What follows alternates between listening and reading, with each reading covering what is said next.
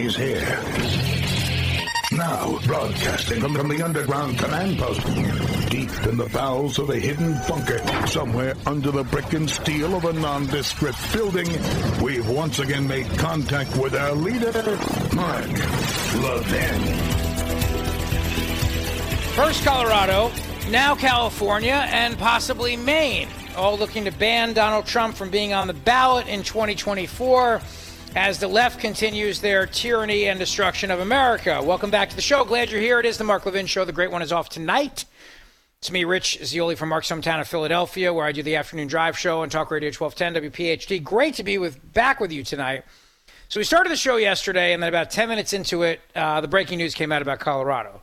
Don't know if there'll be any major breaking news tonight, but the California Lieutenant Governor sent a letter to the Secretary of State today asking her to please explore all possible options to keep Donald Trump off the ballot in the Republican presidential primary in California, where he has a substantial lead.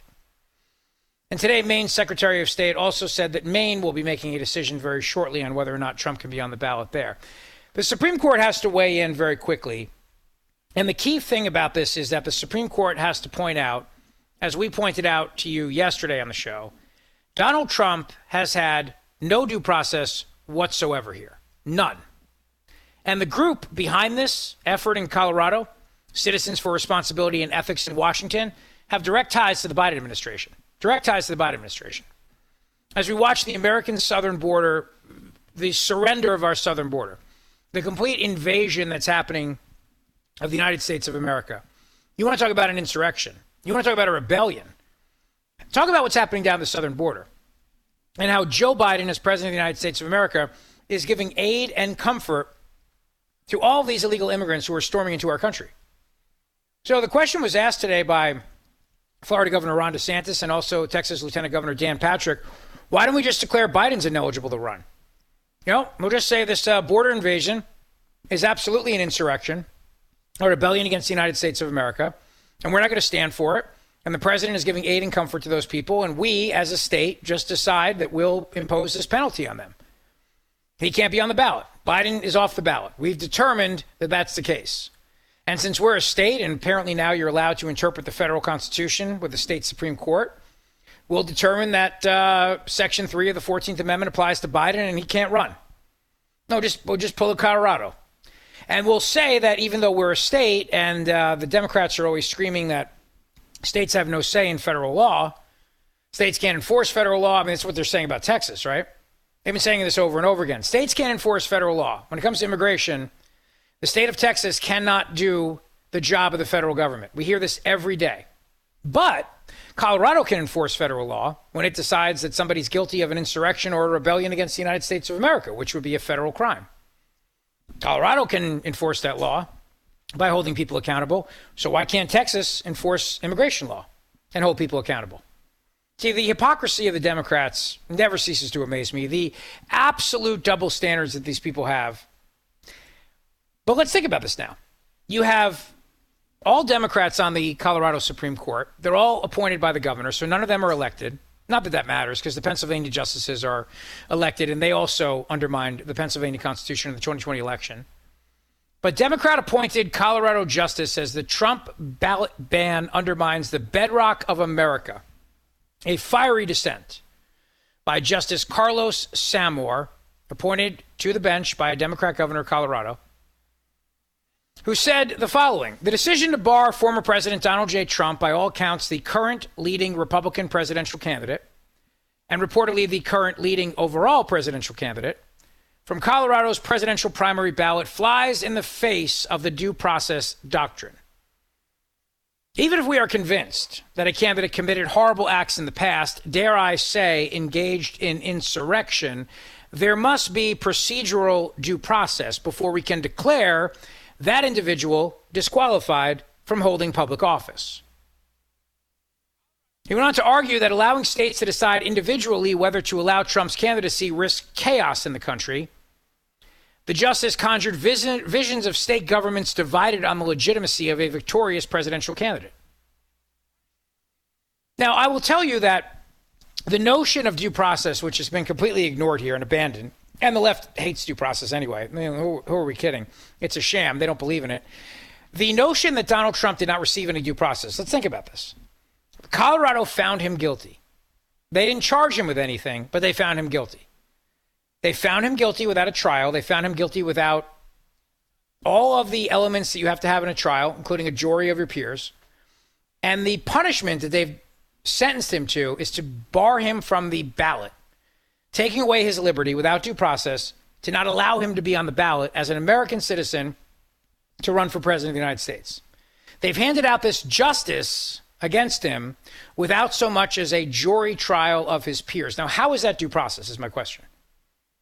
They also spit on the face of Congress. Because the only time there was a trial was when Donald Trump was acquitted of anything to do with January 6th after the House of Representatives impeached him, and there was a trial in the Senate where you needed a two third conviction, and they didn't get that. Therefore, Donald Trump was acquitted of anything related to January 6th. Now, the state of Colorado says we know better than Congress. We get to decide, we get to interpret the Constitution, we get to turn around and tell you what the federal Constitution means. I mean, sure, their job is the Colorado Constitution. Their job is to interpret Colorado's Constitution based on Colorado statute, but that's okay. Well, now let states interpret the federal Constitution. Why not? So states can interpret the federal Constitution. States can hand out uh, severe punishments to people without so much as a trial. States can punish people based on federal law, even though they have no authority or jurisdiction in the matter. States can do these things now. I didn't know. This is the this is the uh, America 2.0. Look at that. States get to do the things that the federal government won't do. So my question is, what are we waiting for? Let's all start doing this. We'll just have the states decide which federal laws they want to interpret and how, and then they can hand out punishments accordingly based on how they see it. And you don't have to worry about a trial. You don't have to worry about pesky little things like due process. You just do it. You just know it. It's just self evident. That's what the uh, dopey commander in chief said today, Joe Biden. It's self evident, you see. They asked Biden if uh, Trump is an insurrectionist as he was getting off Marine One. I don't know, or if he was going to the airport or coming back from the airport, I forget. But, and I don't know if he was with Hunter Biden at the time, because he doesn't put Hunter Biden on the flight manifestos, even though, flight manifest, excuse me, even though Hunter Biden is accused now of some really shady things that Joe Biden might be involved with. But still, that's okay. Fly Hunter on the Marine One. It's all cool. And then hide it on the manifest so that nobody knows. No conflict of interest there whatsoever. Not even the decorum and the couth of just saying, maybe we'll leave the embattled first son, who's been accused of serious financial crimes here and serious matters. We'll leave him away from the president of the United States. They don't care because they have no hubris. They just absolutely just shove it right in your face. They have no humility whatsoever, these people. They just put it right in your face. Look at us. They'll show you how we don't care about your charges. We don't care about the optics of this. We don't care. Here's Hunter sitting right next to the President of the United States. Sure, it's his son, and uh, he was very clear that his father had no financial involvement in his business, financial, but he didn't rule out involvement altogether now, did he? So even though Joe Biden now, there's serious accusations against him by the House of Representatives involving his son as they open an impeachment inquiry, we'll still have Hunter Powell around. We'll uh, hide the visitor logs. We'll keep them off the flight manifest. It's all fine. We don't care. We're, we're Democrats. We, we can do whatever we want. And now we can interpret federal law, charge people with federal crimes without actually having trials, punish them accordingly, and we get to interpret the federal Constitution, even though we're a state. We can interpret the United States Constitution and apply it in our state. Look at that. Really remarkable, isn't it? This is what Biden said today, cut number one. Is Trump an insurrectionist, sir? Well, I think certainly self-evident. You saw it all. Now, whether the 14th Amendment applies, I'll let the court make that decision. But he certainly supported an insurrection. And no question about it. None. Zero. And uh, he seems to be doubling down on about everything. Anyway, I've got to go do this. See that? It's self evident. You don't need evidence. You don't need a trial. You don't need due process. It's self evident. What does that mean? Well, it's obvious to you, right? It's obvious to you he did it, so he did it. Forget all the pesky little things involved in due process, juries and court processes and disclosure and all that. Forget all that. If it's obvious to you, then it's obvious. The person's guilty. Self evident. It's self evident, don't you see? And this is really what the Democrats do about everything, do they not? They don't want debate, they want compliance. So everything is self evident. Climate change is self evident, you don't have to prove it. Gender, though, can change. That that's self-evident too. That a boy can be a girl. That's self-evident. That obviously biology is not actually science, or, or it can change. It can change by the day. It's self-evident. Whatever the Democrats say is self-evident. You don't have to prove it. You don't have to actually go through the motions of doing those things. That pesky waste of time. And due process only matters when they want it to. That's the consistency of the left here. Now, of course, as we look at the effects of what happened in Colorado, realize something politically speaking. They have just made Donald Trump the Republican nominee for president. That's what Colorado did yesterday. Colorado yesterday made Donald Trump the Republican nominee for president. They solidified his nomination because everybody today has been saying the same thing. This is an outrage. This is an affront to the Constitution, and this is an affront to democracy. How you can say we're going to ban somebody from being able to run for president and take away the rights of millions of people to vote for the candidate of their choice, and somehow that's strengthening democracy, beyond me. But that's what Colorado did.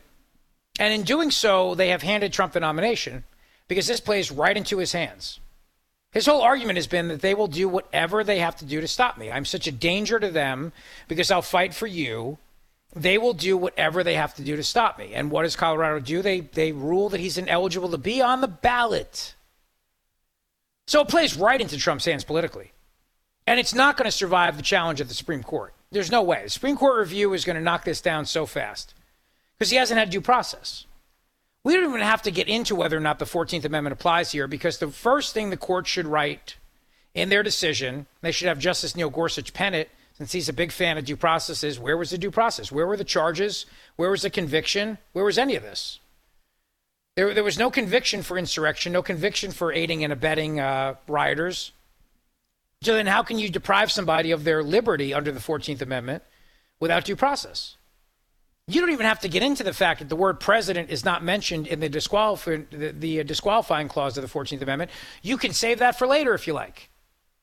But it'd be nice if the court did it all at once and just get this over with so that the state stopped trying to pull this nonsense or so that the special prosecutor, Jack Smith, doesn't decide to throw more charges at Donald Trump, which is what I'm worried about. Because this guy is hell bent on stopping him.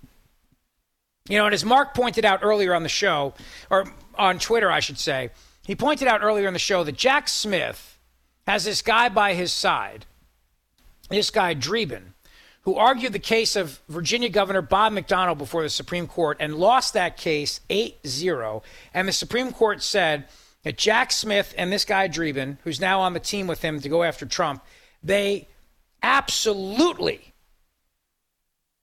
overly broadly, over broadly uh, expanded the bribery statute. And their overzealous prosecution of Trump, uh, excuse me, of Bob McDonnell in that in that uh, matter, was completely wrong. And the justices ruled on that in a unanimous 8 0 opinion, where you had Republican appointed justices and Democrat appointed justices all agreeing that Jack Smith and, and this guy Dreeben completely abused their office as prosecutor, completely by going after Bob McDonnell. And they destroyed the bribery statute to use it to their whim, to bend it and twist it to their whim to go after this guy in a targeted prosecution. And that's exactly what he's doing against Trump right now. Exactly that. 877 381 3811. 877 381 3811. This is the Mark Levin Show. It's me, Rich Zeoli, in for the great one. We are coming right back. Mark Levin.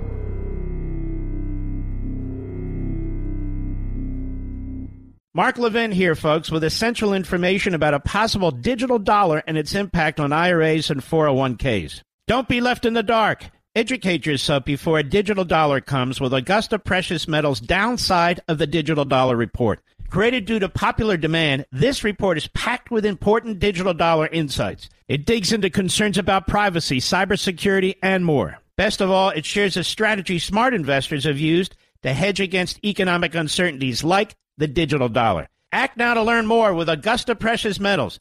Do it for your financial future. Receive the free downside of the digital dollar report today by texting Levin to 68592. That's L E V I N to 68592. Again, text Levin to 68592 or go to AugustaPreciousMetals.com.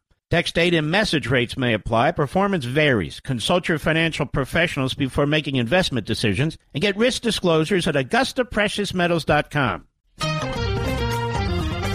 So the question becomes which blue state will try this tactic next? California's already working on it, Maine's working on it. Where does it end? Where does it end? And where do we go from here? Welcome back to the Mark Levin Show. The great one's off tonight. It's me, Rich Zeoli, with you. I'm happy to be here. Second night in a row with my fellow Levinites. Congressman, uh, excuse me, Governor Ron DeSantis. He was a congressman at one point. Governor now, of course, presidential candidate. He had a great point today. Great point. Look, I told you earlier, I think that this has solidified Trump as the Republican nominee, period. I think that Trump is going to be the nominee. I think he was going to be the nominee before this, but I think this only helps him because it plays right into his hands, right into his argument, which is that they are doing everything they possibly can to stop him. And they are never going to stop coming after him to keep him out of the White House because they're so afraid of what he will do in the White House. But Governor Ron DeSantis had a great point, very similar to the point I made why can't a state just say Biden can't be on the ballot? Cut number two. What you're seeing the left do is they will use the power of the state to advance their agenda. And you see that with the Colorado Supreme Court. I mean, look, if somebody's convicted or something of, of some of these things, there was no trial on any of this. They basically just said, what, you can't be on the ballot? I mean, how does that work? What's the limiting principle for that? Uh, why could, could we just say that Biden can't be on the ballot because he let in 8 million illegals uh, into the country and violated the Constitution, which he has? Uh, could we just say, oh, well, they have uh, money coming to Hunter, whatever? So, so I think the U.S. Supreme Court is going to reverse that. But, but here's the larger thing of what the left and the media and the Democrats are doing. They're doing all this stuff to basically solidify support in the primary for him, get him into the general, and the whole general election is going to be all this legal stuff. And look, it's unfair. Uh, they're abusing power 100%. But the question is, is that going to work? Um, and I think they have a playbook that unfortunately will work. Uh, and it'll give Biden or the Democrat or whoever the ability uh, to skate through this thing. That's their plan. That's what they want. What they don't want is to have somebody like me who will make the election not about all those other issues, but will make the election about the failures of Biden, the failures yeah, but of the let's, left. let's stop it right there. The, the problem, though, is that all these issues do matter. That's the thing. Everything Trump talks about with the government, the deep state, the national security state, the police state coming after him, this is a this is a real thing. And the fact that it's a spotlight on him, how the government can coordinate with big tech and the corporate media, and they can all work together in an unholy triad and they can get their way and they can intimidate American citizens. They can arrest American citizens for doing nothing other than protesting outside of abortion clinics and praying. They can they can use their power to censor. All these things matter. We're coming right back here on the Mark Levin Show.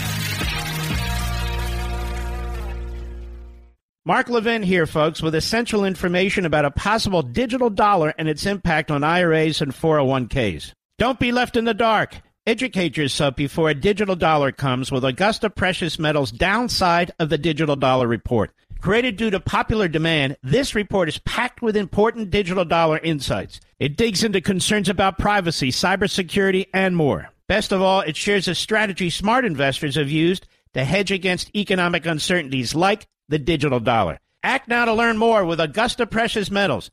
Do it for your financial future. Receive the free downside of the digital dollar report today by texting Levin to 68592. That's L E V I N to 68592. Again, text Levin to 68592 or go to AugustaPreciousMetals.com.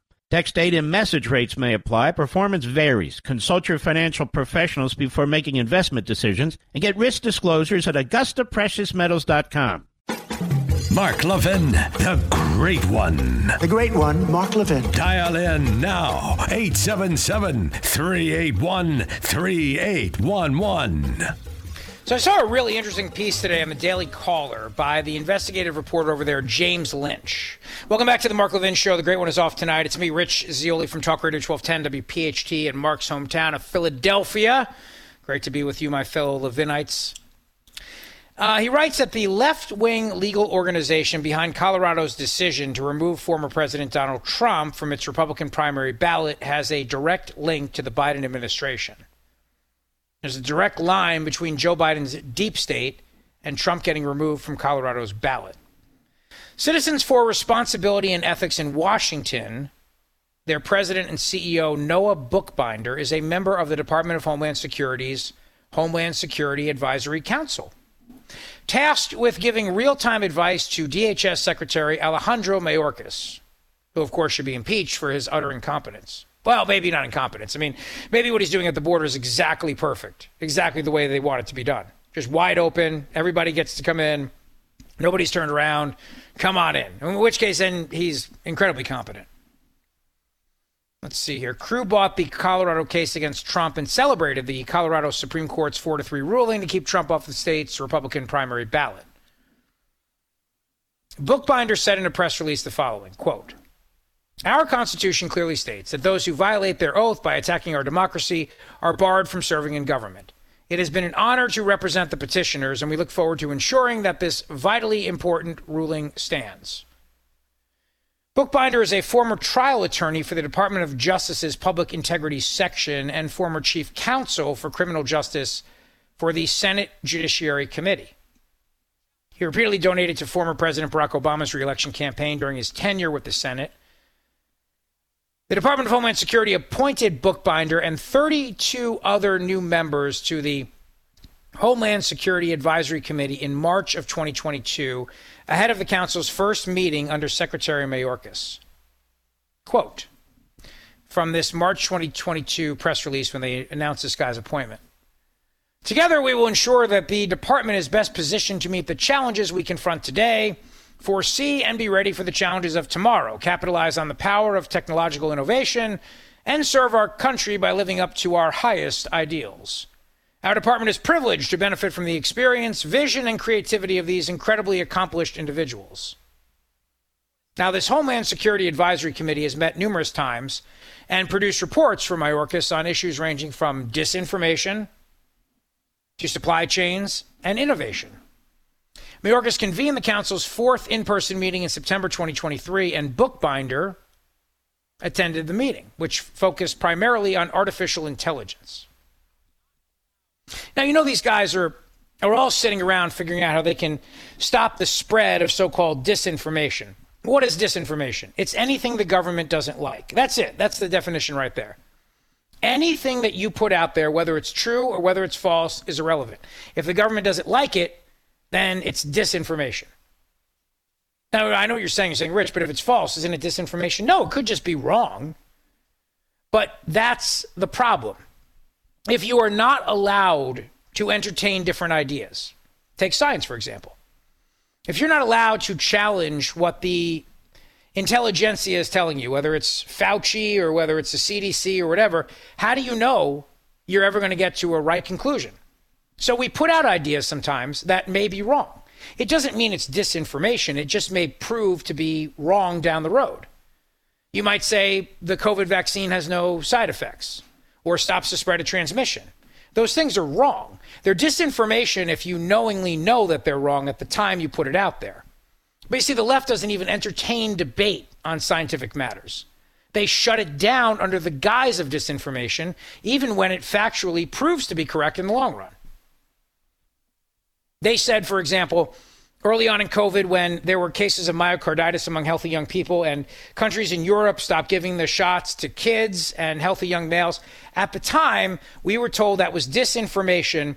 And now we know that that is all real, but the government calling it disinformation shuts down any exploration of it to see if it's true or false. And that's the idea because they don't want to ever be proven wrong. Take uh, the transgender issue with kids, right? In New Jersey, the state of New Jersey is going after parents and denying them the right to know if their kid comes to school and identifies as a different gender. So, you know, your five year old uh, son, John, goes to school and he gets there and he says, My name is Sue, and uh, he puts on girls' clothes, and the school is not allowed to call the parents and let them know. Why is that? Well, to listen to the idiot governor of New Jersey say it, it's because, well, we have to protect the safety of the children. That's not true. It's because if a teenage kid is going through this transgender phase and the parents know about it, maybe the parents will address what it really is, which is a mental health crisis, and get the kid help. But you see, that challenges the orthodoxy of the state, which says that this is perfectly normal. So anything that would dispute that is labeled disinformation. So even challenging ideas in science is not allowed. You can't challenge climate change science. You can't challenge biology. You can't challenge any of what the left puts out. They will immediately slap it with a label disinformation to shut down debate. That's their goal. And the same thing with the Hunter Biden laptop, right? Hunter Biden laptop comes out, they say it's Russian disinformation. They shut down the ability of people to share it. They shut down the ability of people to comment on it. They shut down the ability of people to question the legitimacy of the Hunter Biden laptop. That's what the left always wants to do, using this disinformation category to just completely shut down conversation and debate.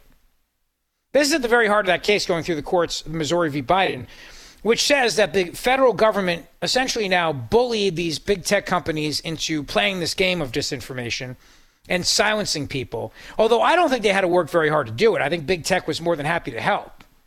But that's at the heart of it.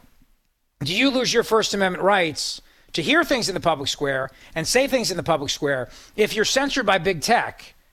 Normally, no, because they're private companies. But if the government's making them do it, well, then absolutely. Yes, it is. It is. It is censorship by proxy. The government is still behind it. So it's absolutely a First Amendment violation. But let's go back to this little Homeland Security Advisory Committee, right?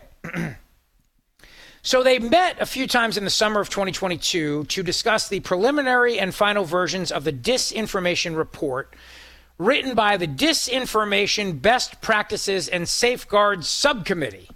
Man, if that doesn't sound like the midnight train to Moscow, I don't know what does, right? One of the preliminary proposals adopted by the Council was dissolving the Disinformation Governance Board after widespread criticism of disinformation czar Nina Jankowicz. She's the failed musical theater singer. Remember her? Who would sing about misinformation and disinformation? Real kook. And Bookbinder attended an August 2022 meeting. This guy, Book, Bookbinder's behind the efforts in Colorado to remove Trump from the ballot. He attended an August 2022 meeting about the final disinformation report and questioned a section of how the Department of Homeland Security can be more transparent with its disinformation operations. Quote, I just had one clarifying question. Clearly, a couple of the issues that are discussed in the report, particularly disinformation around the election and disinformation around COVID, are issues where information and disinformation have become highly politicized. And because of that, I think efforts to correspond to disinformation has been attacked as perhaps political according to the meeting minutes. It was my sense that the recommendation five under transparency was really intended in part to inoculate the department against accusations that correcting disinformation was political. But I just wanted to clarify if that was a part of the intent of that particular set of recommendations.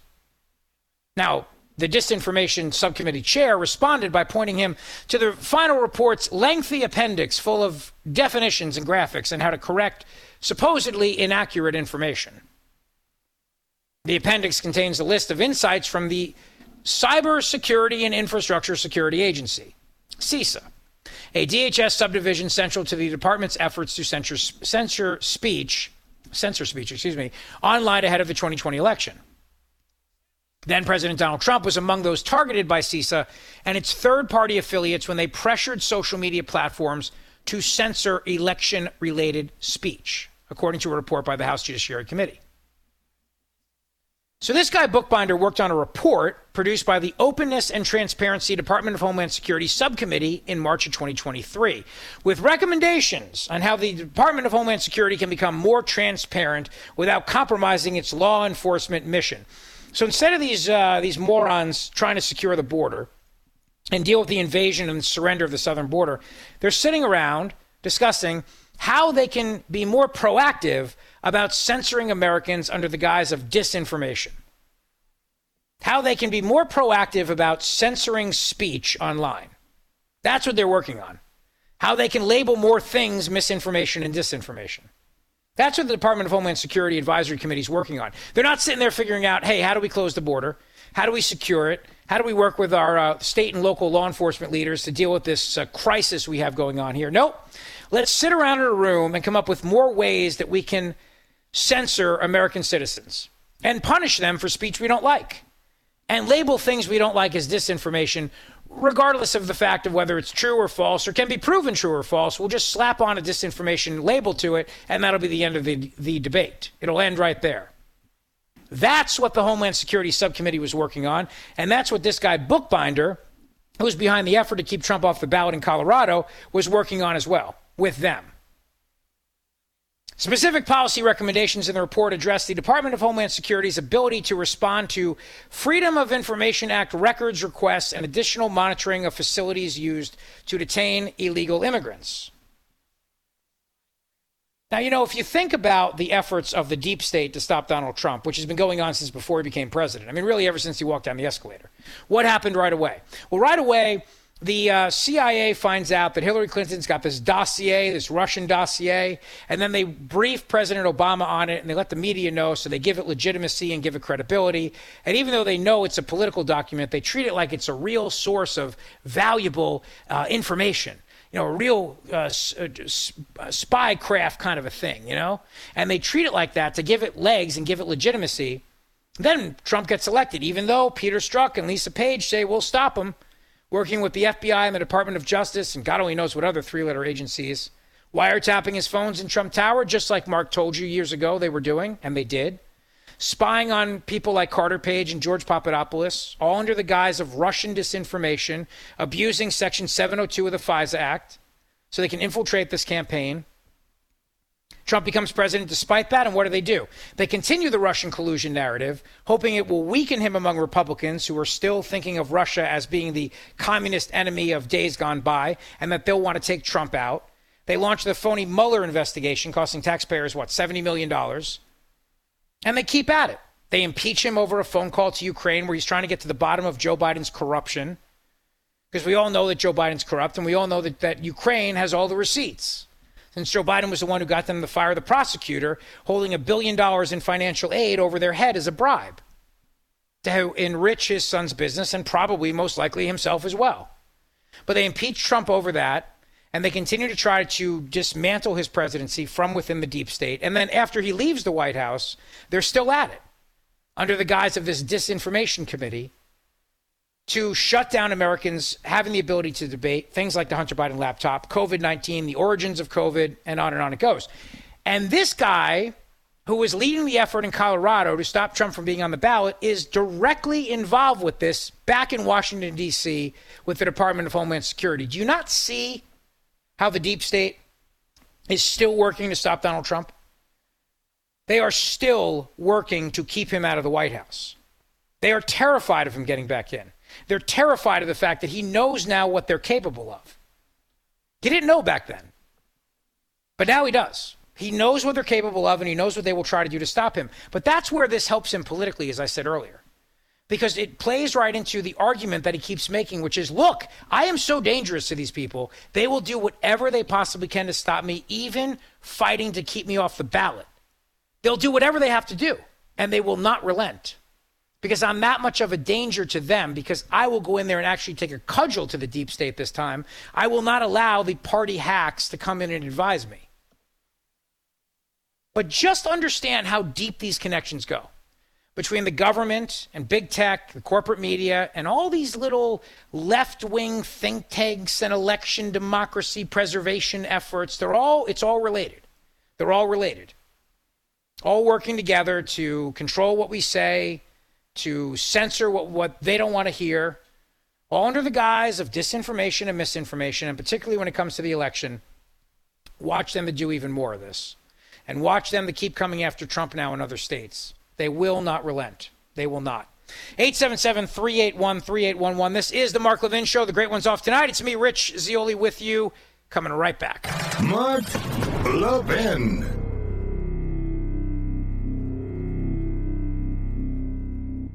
Mark Levin here, folks, with essential information about a possible digital dollar and its impact on IRAs and 401ks. Don't be left in the dark. Educate yourself before a digital dollar comes with Augusta Precious Metals Downside of the Digital Dollar Report. Created due to popular demand, this report is packed with important digital dollar insights. It digs into concerns about privacy, cybersecurity, and more. Best of all, it shares a strategy smart investors have used to hedge against economic uncertainties like the digital dollar. Act now to learn more with Augusta Precious Metals. Do it for your financial future. Receive the free downside of the digital dollar report today by texting Levin to 68592. That's L E V I N to 68592. Again, text Levin to 68592 or go to AugustaPreciousMetals.com. Text date and message rates may apply. Performance varies. Consult your financial professionals before making investment decisions and get risk disclosures at AugustaPreciousMetals.com. So you have these Colorado Supreme Court justices, all appointed by Democrat governors, who are all pointing out in their dissent how Donald Trump did not get any due process. Now, do you think that's going to be a wake up call to other states to say, hey, we should hold back here? There's no due process. Look at the dissenting justices. Of course not. That's why California and Maine are already looking to block Trump from the ballot. There'll be probably other blue states that start doing this as well. But I'm telling you right now, all this is doing is helping him in the polls. You look at uh, the nomination support from March, it was 45.9%. Now it's at 65%. He has gone up 20 points since the government started going after him.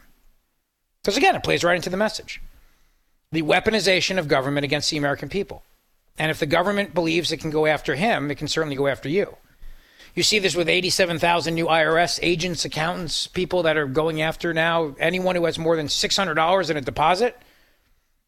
You see how the government is expanding its power to look into your Facebook profiles and listen to your phone calls and your emails all under the guise of you might be a domestic violent extremist. How you had anyone who flew into the capital region on January 6, 2021, the high holy day of the left, uh, they're all profiled now by the Transportation Security Administration, by air marshals. They're all on lists now. Even if they never set foot inside the Capitol, hell, even if they never went into the District of Columbia, they're still being profiled by the government. So we are all acutely aware of this. Moms who spoke out at school board meetings who were targeted with a letter from Merrick Garland saying you might be domestic violent extremists.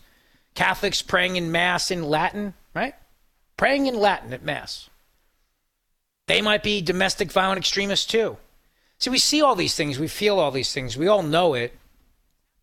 How many times have people in your world, in your circle, how many times have you been called a bigot or had a friend be called a bigot or have somebody come after you because of an opinion you had that was controversial? That's also what the left does. They try to shut down any opinions that disagree with theirs. So if you come out and say, for example, I don't believe that a 13 year old who identifies as transgender should have their body mutilated, well, they'll shut down that debate and call you a bigot and try to silence you and accuse you of spreading disinformation. What, what's happening to Trump is what's happening to all of us the government weaponized, going after its citizens, squashing dissent, and using its police state powers to help its friends advance the ball politically. And all it's doing right now for Trump is helping him politically, which is the good news. Hour two, straight ahead.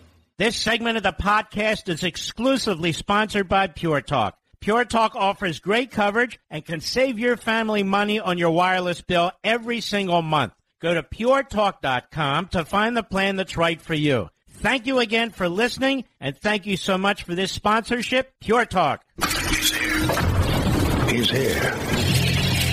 Now, broadcasting from the underground command post, deep in the bowels of a hidden bunker, somewhere under the brick and steel of a nondescript building, we've once again made contact with our leader, Mark Levin.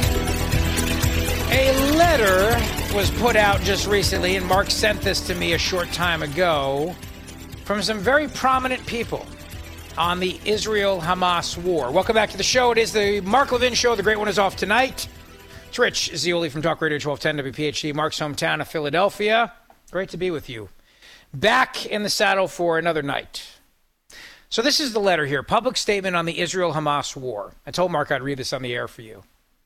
We are all individuals who devoted significant portions of our lives to the national security of the United States. Some of us served in senior positions in the U.S. military, some of us in policy departments and agencies, and some of us in the intelligence community. Some of us were political appointees, and some of us were career officials. Many of us worked for presidents of both political parties. All of us believe that Israel's victory in the war to eradicate Hamas and other terrorist proxies of the Islamic Republic of Iran is critical for Middle East peace and stability. Moreover, Israel is at the vanguard of a global battle to defend and protect the values that define Western civilization. As such, the success of Israel's efforts is vital to the interests of the United States and all other countries that cherish life and liberty. On October 7, 2023, Hamas and its Gazan camp followers broke a long standing ceasefire to engage in mass kidnapping, rape, murder, and unspeakably depraved torture in southern Israel. Since that date, Hamas has continued its genocidal mission of eradicating the Jewish state by firing thousands of rockets into Israel, directly threatening millions of civilians. Hamas, like ISIS before it, worships the most barbaric forms of violence rooted in a perverse Islamist ideology. Hamas, even as it continues to target civilians in Israel, is using Gazans, many against their will, both as human shields and propaganda swords. Notwithstanding Hamas's depravity and the direct complicity of many Gazans in the atrocities of October 7th, the Israel, the Israel Defense Forces comply with the rules of war, the Geneva Convention, and otherwise taking extraordinary measures to mitigate harm to civilians. With the aim of freeing scores of hostages, including American citizens, and eliminating Hamas, the IDF are neutralizing terrorists and systematically destroying Hamas's multi billion dollar military infrastructure, including tunnels, weapons factories, training facilities, and command centers, much of it hidden within civilian areas. Notably, Hamas used humanitarian aid from Western governments, including the United States and the European Union, as well as the UN, to subsidize the construction of this terrorist infrastructure, used and still uses international aid to support its military operations. Hamas ruled in Gaza thanks to substantial part, thanks in substantial part, excuse me, to Western aid. Accordingly, we believe that the United States government must provide the IDF the time, resources, and diplomatic support necessary to utterly defeat Hamas, dismantle its operational capability, eliminate its leadership, and discredit its ideology. This is in the national security interests of the United States. We therefore commend the Congress for supporting the people of Israel, the IDF, and the government of Israel, and for ensuring that the IDF has the munitions and, am- and armaments they need to defeat Hamas and other malign regional actors. Such assistance is in America's national interest and must continue. Support Israel's military goal that the war will end only when Hamas no longer maintains the capacity to murder. We urge U.S. policymakers to reject, in absolute terms, any prolonged ceasefire without the unconditional surrender of Hamas and release of every hostage held by Hamas. And we strongly encourage the president and other senior government officials to speak out with absolute moral clarity that Israel's war is just. We urge the president in his role as commander in chief to immediately restore global deterrence against Iran, which directly threatens America and Israel alike. Similarly, we urge President Biden and his administration to refrain from imposing strategically damaging constraints on Israel's defensive military and security activities or imposing post conflict conditions. An American Israeli born in Scranton, Pennsylvania, lost his son, a major in the IDF reserves, in the battle against Hamas. At the funeral, his father said, Mr. President, don't pressure us. Let us do what we know how to do, what we must do defeat evil. This is a war of light against darkness, of truth against lies, of civility against barbarism. We agree, let Israel win. May God defend all that is right and good. Signed, Senator Ted Cruz, Congressman Michael Waltz, Congressman Brian Mast, Robert Wilkie, former Secretary of Veterans Affairs and Colonel in the United States Air Force Reserve, Richard Grenell, the former U.S. Ambassador to Germany, David Friedman, Congressman Allen West, retired, of course. Congressman Lee Zeldin. Mitchell Zais, PhD, Brigadier General, United States Army, retired. Bonnie Glick, former Deputy Administrator and Chief Operating Officer, U.S. Agency for International Development.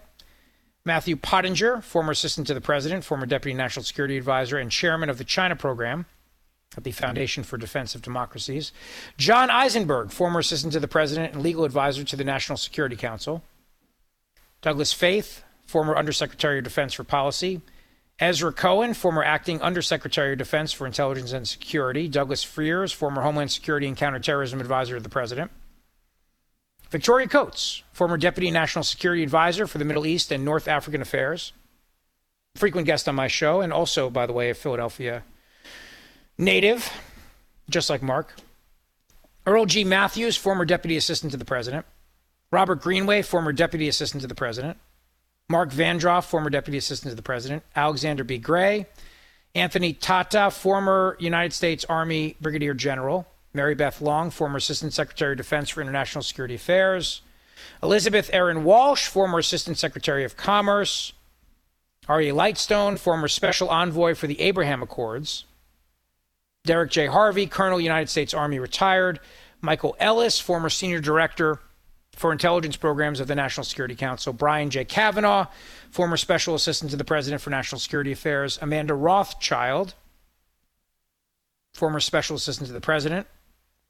Reed Rubinstein, Joe Anderson, Rod Bishop, Fred McCorkle, Thomas Spohr, William Lee, Mark Mitchell, Joe Arbuckle, Bob Hollingworth, William Inboden, Kenneth Weinstein, David Rader, Daniel Rundy, Shelley Bressler, Nellie Melitz, Clifford D. May, Michael Pregent, Mark Dubowitz, and Ray Takeyh. Those are the signatories to this statement on Israel and Hamas that Mark sent me a short time ago. I think it is um, particularly frustrating for a lot of these individuals to have to sign this letter and say to the United States of America, could you please stop telling Israel how to fight this war and let Israel do what Israel has to do? It's a sovereign nation, it can fight its own battles. We tell Ukraine nothing. We don't tell Ukraine how to how to fight. We don't we don't tell them what to do. We don't demand ceasefires. We don't demand peace talks or negotiations. Why is that? You think? Do you think it's because uh, Ukraine's got the receipts on Joe Biden and Israel doesn't? Now, if the Bidens had done business in Israel, well, that might be different. But it just certainly seems that when it comes to Ukraine, you cannot have uh, enough money to give them without any strings whatsoever, without any commands or wishes or anything. But with Israel, it's absolutely you do it the way the United States of America says to do it or else. And we're constantly telling them what to do. And I think that is what's infuriating people. Now, if I were Benjamin Netanyahu, I would just say to America, keep your money. Keep your money because we don't need we don't need you telling us how to fight this war. So we're good. You do your thing, and uh, we'll do ours. Because what I don't need to have is for you to sit here and tell us what we need to do. We know what we need to do. Israel knows what it needs to do. And yet you have a serious problem going on in this country right now where you have members of the left, radical, crazy Democrats, who are all anti Israel. To the point where Pennsylvania Senator John Fetterman comes out and says he supports Israel, and for that, he gets blasted by progressives. Blasted by progressives. How dare John Fetterman stand with Israel?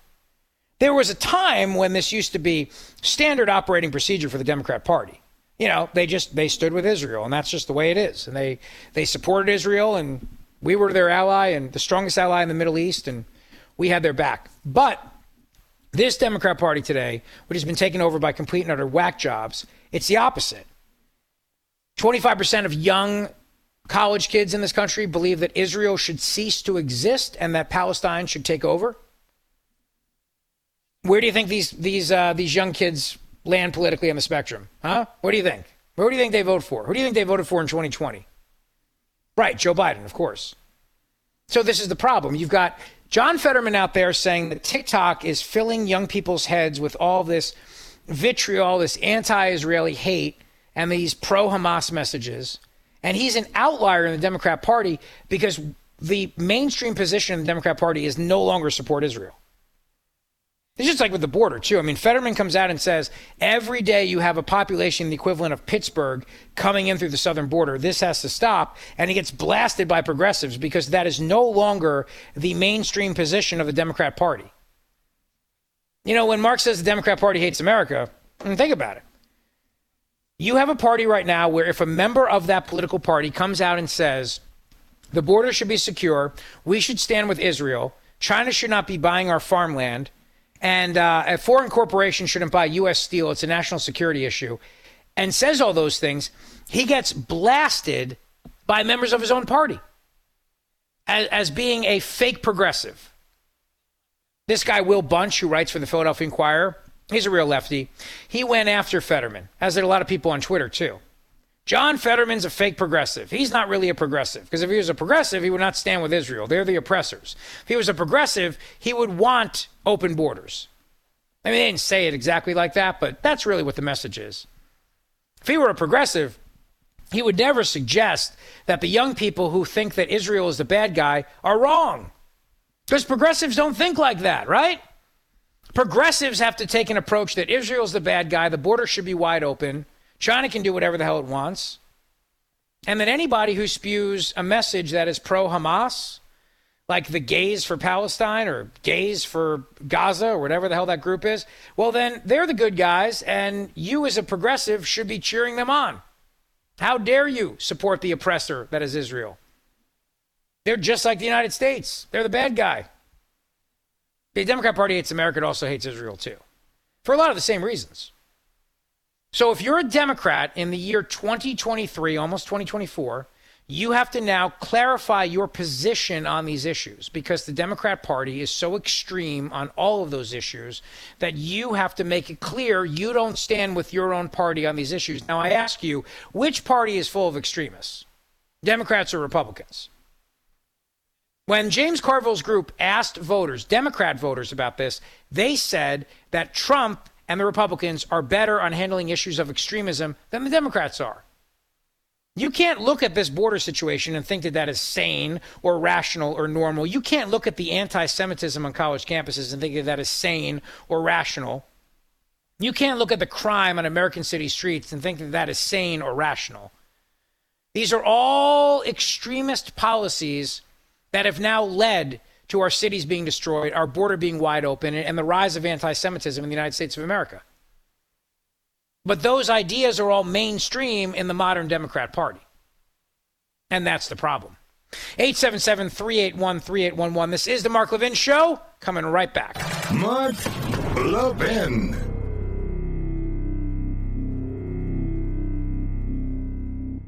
Traveling for the holidays? Pure Talk has you covered because they just added international roaming to over 30 countries. That's right. Whether you're making calls from the Vatican or on a beach in the Bahamas, you're covered. From the steps of Buckingham Palace or your villa in Santorini, you dial away. And here's the best part. There is no rate increase. Pure Talk still saves the average family almost $1,000 a year with plans starting at just 20 bucks a month. And they put you on America's most dependable 5G network, so the coverage is second to none. So don't delay, folks. Switch to Pure Talk, a veteran owned wireless company with simply the best U.S. customer service team. Now with international roaming to over 30 countries. Go to puretalk.com slash Levin. That's puretalk.com slash L-E-V-I-N to make the switch. And you'll save an additional 50% off your first month. That's big. That's puretalk.com slash Levin to start saving on wireless right now. Just to prove the point of how, yes, when John Fetterman, the guy in the hoodie and uh, baggy cargo shorts, is the sane, rational one, you know you have a problem. Here's John Fetterman talking about the border, talking about what's going on there. He did an interview on CNN, and he has to defend himself as still being a Democrat because he shares these ideas. I mean, he has to begin the interview by suggesting that he's still a Democrat. He has to kind of uh, sit there and explain himself and, and, and, and defend himself as still being a Democrat, to then explain why, even though he supports this radical position of securing the United States southern border, it still qualifies him to be a Democrat somehow in today's modern kooky progressive landscape that is the Democrat Party. Cut number five. On immigration, uh, which is a big uh, issue going on in the Senate right now, you recently said, quote, I hope Democrats can understand that it isn't xenophobic to be concerned about the border, unquote. And even though you did run for lieutenant governor and senator, uh, as a progressive, you're now rejecting that label. What would you call yourself? Uh, I would just call myself a, a, Democrat, and I believe that I'm on the right side of issues, whether that's being very pro choice, maybe that I believe that is being pro union, and if I believe that's for pro uh, Israel on that as well too. Uh, there's absolutely uh, different kinds of opinions in, in the Democratic Party. And, and I've always been very clear that I'm going to stand on the right side of what I believe it is. And I've been very upfront on others as well, too. And, and I really have been able to find anybody that can say there's not any kind of an issue right now on the border that has around 270,000 people being encountered on the border just in one month. And to put that in perspective, as I've said before, that's the side of Pittsburgh. And if roughly the, the size of Pittsburgh is showing up in the border, um, if that's what you, you need to say, that's fine. That's not really an issue. Uh, as a progressive, then I guess that that's why I wouldn't be a progressive. But I have remained and you know will always be very, very uh, pro-immigration, perhaps as much as anybody in there. But he can't call himself a progressive anymore because the progressives have kicked him out. But here's the problem, John. Your whole party is progressive. They're all a bunch of kooks. You are now finding yourself in the same position that Joe Manchin found himself in, Kyrsten Sinema found herself in, because you have changed your thinking on this. I don't know if it's because you had a stroke and you've seen the light, uh, because your brain chemistry has changed, or because you're trying to play good politics in Pennsylvania, a must win state in 2024. I don't know. But all I know is now you are now an outlier. You belong in that very, very small group of people willing to speak out on border security, and there's a handful of you. That tells you something about the Democrat Party. You guys have a problem. It is a really big problem in the Democrat Party. The hate, the anti Israel stance, the open border stance, the pro crime stance, I mean, the fact that they support all these George Soros funded prosecutors, like in Philadelphia, Larry Krasner, who believe that criminals are the victims of society and that criminals should be given second chances and not actually prosecuted. This is the Democrat Party. This is who they are. You cannot pretend otherwise. There's no denying who they are. Watch their actions, listen closely, tells you everything. Traveling for the holidays? Pure Talk has you covered because they just added international roaming to over 30 countries. That's right. Whether you're making calls from the Vatican or on a beach in the Bahamas, you're covered. From the steps of Buckingham Palace or your villa in Santorini, you dial away. And here's the best part. There is no rate increase. Pure Talk still saves the average family almost $1,000 a year with plans starting at just 20 bucks a month. And they put you on America's most dependable 5G network, so the coverage is second to none. So don't delay, folks. Switch to Pure Talk, a veteran owned wireless company with simply the best U.S. customer service team. Now with international roaming to over 30 countries. Go to puretalk.com slash Levin. That's puretalk.com slash L-E-V-I-M to make the switch. And you'll save an additional 50% off your first month. That's big. That's puretalk.com slash Levin to start saving on wireless right now. Driving the media mad. Mark Levin, call in with your outrage. 877 381 3811. You know, the uh, amazing part about this entire conversation we're having, and welcome back to the Mark Levin Show. The great one is off tonight. It's Rich Zeoli from Talk Radio 1210 WPHT. The amazing thing about this is that by uh, disenfranchising voters, like the, like the left wants to do, they're playing right into Donald Trump's hands. And of course, at the same time, they are showing the absolute tyranny that is the modern Democrat Party. But at the same time they're doing this, you have to ask yourself a quick question. And that question is very, very simple.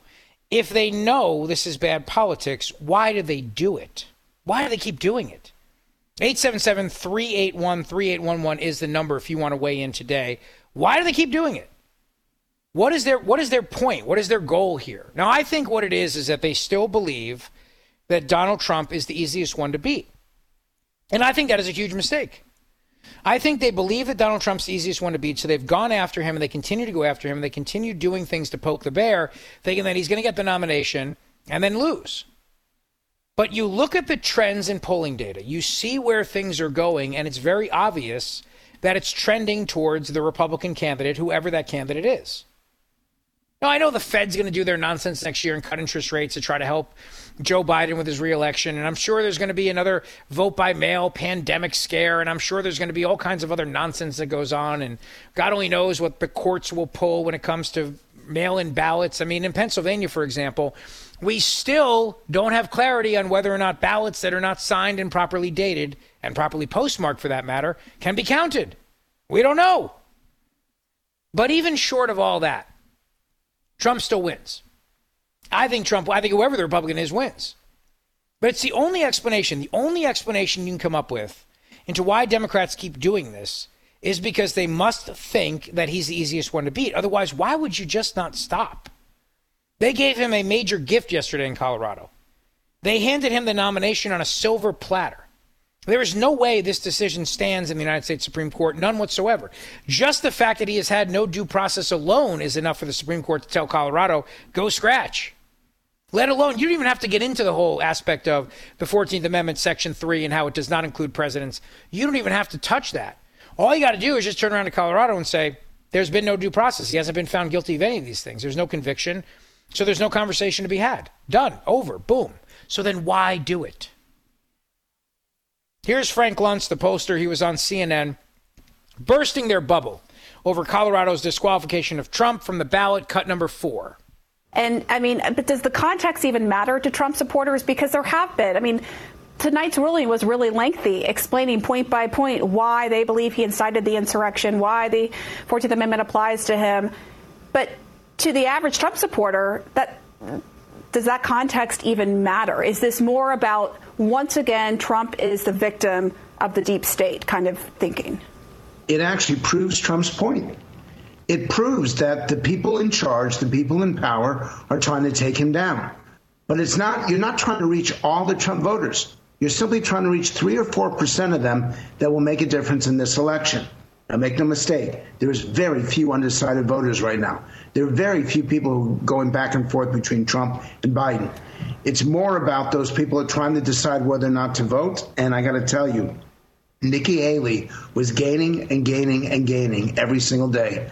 But she's going to be lost in the coverage for the next few days, maybe for the next couple of weeks. So then, the only conclusion you can reach is that Democrats believe that Trump is the easiest one to beat. And I think they are making a very, very bad bet here. 877 381 3811. Let's go to Sarah. She's in Virginia. Sarah, you are on the Mark Levin Show. Hello. Hey there. How you doing today? All right. Thank you. I just. I just had um, you, you, you took care of one of my things. It was about the due process. Um, I wanted to comment that the left doesn't care about that. They don't even pretend to care anymore. J6 is an, ex- an example of that. All of us homeschool moms that are now terrorists. You know, the list yep. goes on and on. But you gave me the list, so so I'm happy about that. Um, the second thing about disenfranchising voters, the Democrats don't care about disenfranchising voters either. In fact, the Democrat Party did that to their own voters. They have no problem with that. They changed rules. They made up new processes. They altered the order of primaries to keep RFK Jr. off the ballot. That's their own voters their own voters now don't get to have to get to decide which candidate is on their ticket. And they, they obviously wanted to. I mean, actually, there's people in this party. There's a lot of people from all parties who wanted all the candidates to be forced into a vaccine mandate, medical freedom, First Amendment conversation. Actually, I mean, we would have all liked that. But, but you know, so they they're happy to disenfranchise people. They they disenfranchise their entire party by literally making up rules reorganizing which order the primaries came in, all that kind of stuff. So RFK couldn't be on the ballot. Democrats needed to be decide whether they wanted RFK or Biden on that ticket, but they're not going to get to. So I mean, they're they're not even making a pretense of these principles anymore. Due process, you know, disenfranchisement. They're not making a pretense. They go that same same with Israel. They're not making a pretense anymore about just common yeah. civility. Yeah, no, look, Sarah, uh, you're, you're right about a lot here. Thank you for the call and have a very Merry Christmas. And thanks for listening to the Mark Levin Show. I'll say two things about Robert F. Kennedy Jr. Number one, he's not a conservative, and he has a lot of very kooky positions on things like the environment, climate change, etc. So that's number one. And I don't really trust the guy. But to Sarah's point about how they've orchestrated the primary to ensure that he cannot properly compete fairly, yeah, that's 100% accurate.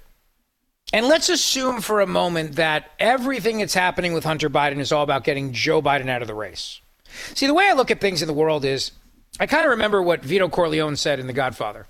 I'm a superstitious man, and if something should happen to my son, I'm going to blame some of the people in this room for that. I don't believe in coincidences.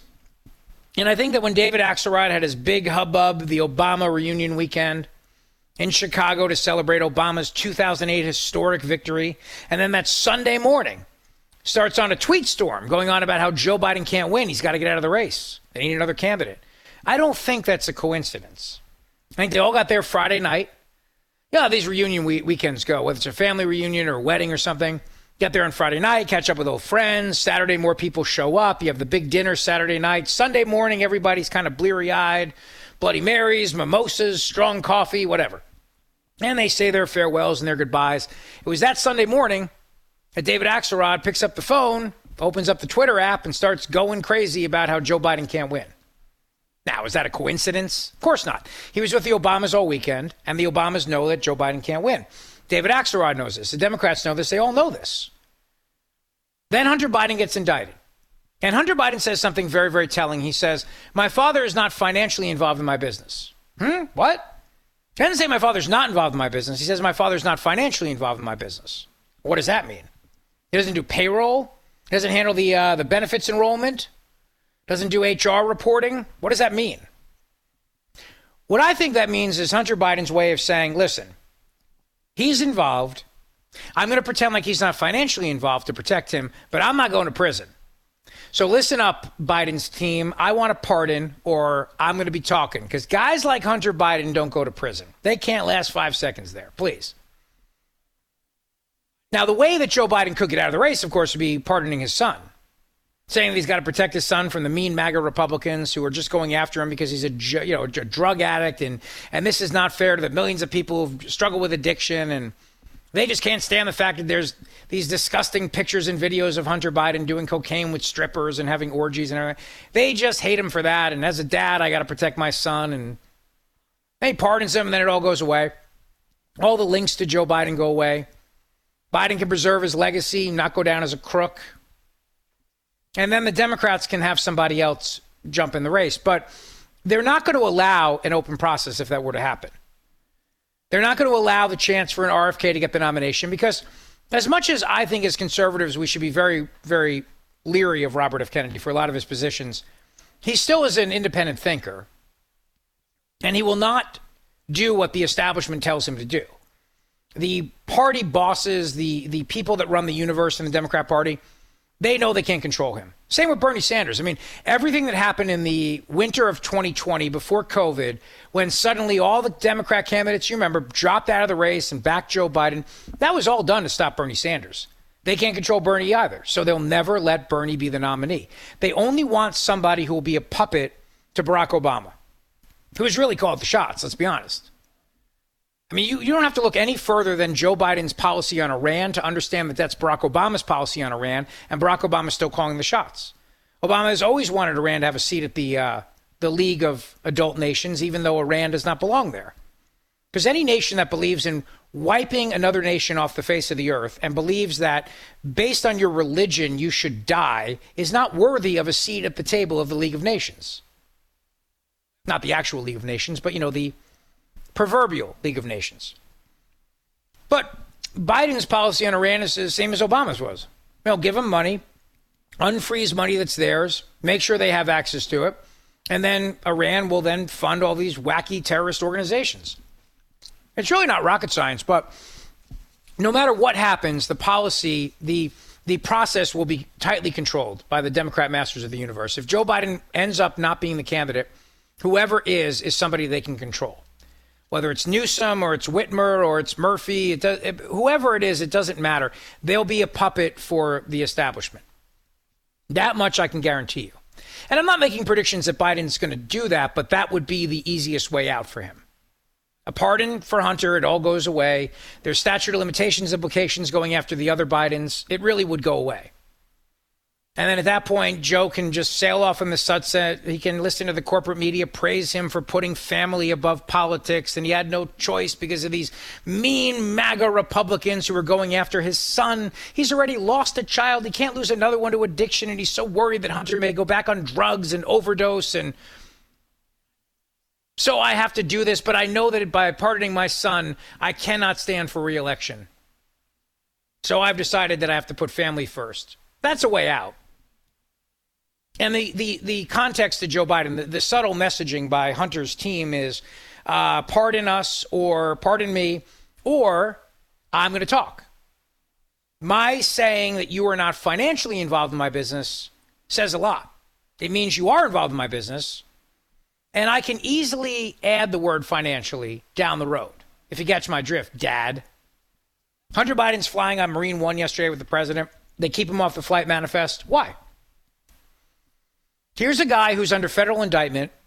The president's being investigated in an impeachment inquiry by the House of Representatives for potentially now doing business with his son, using his office to enrich his family members at the very least, to enrich himself at the very worst. And yet there he is with his son hanging out, Marine One, like a, like a big giant FU to everybody. Like, we don't care. We'll do whatever we want. And it's just a, it's a level of arrogance that I think people look at and say, I can't believe you, you people have no shame. You have no shame here. We know he's your son, but that's the point. You helped your son get rich. You you used your office to enrich your son. So at the very least, why are you putting him front and center now with the president of the United States? I guarantee you there are political advisors who think that that was a horrible decision. Horrible decision by the president and his team to bring Hunter Biden on Marine 1. You want Hunter to come visit? Then have Hunter park his car and walk in like everybody else. So at least you don't have the glare of that just right in people's faces. Like, look, there's Hunter Biden.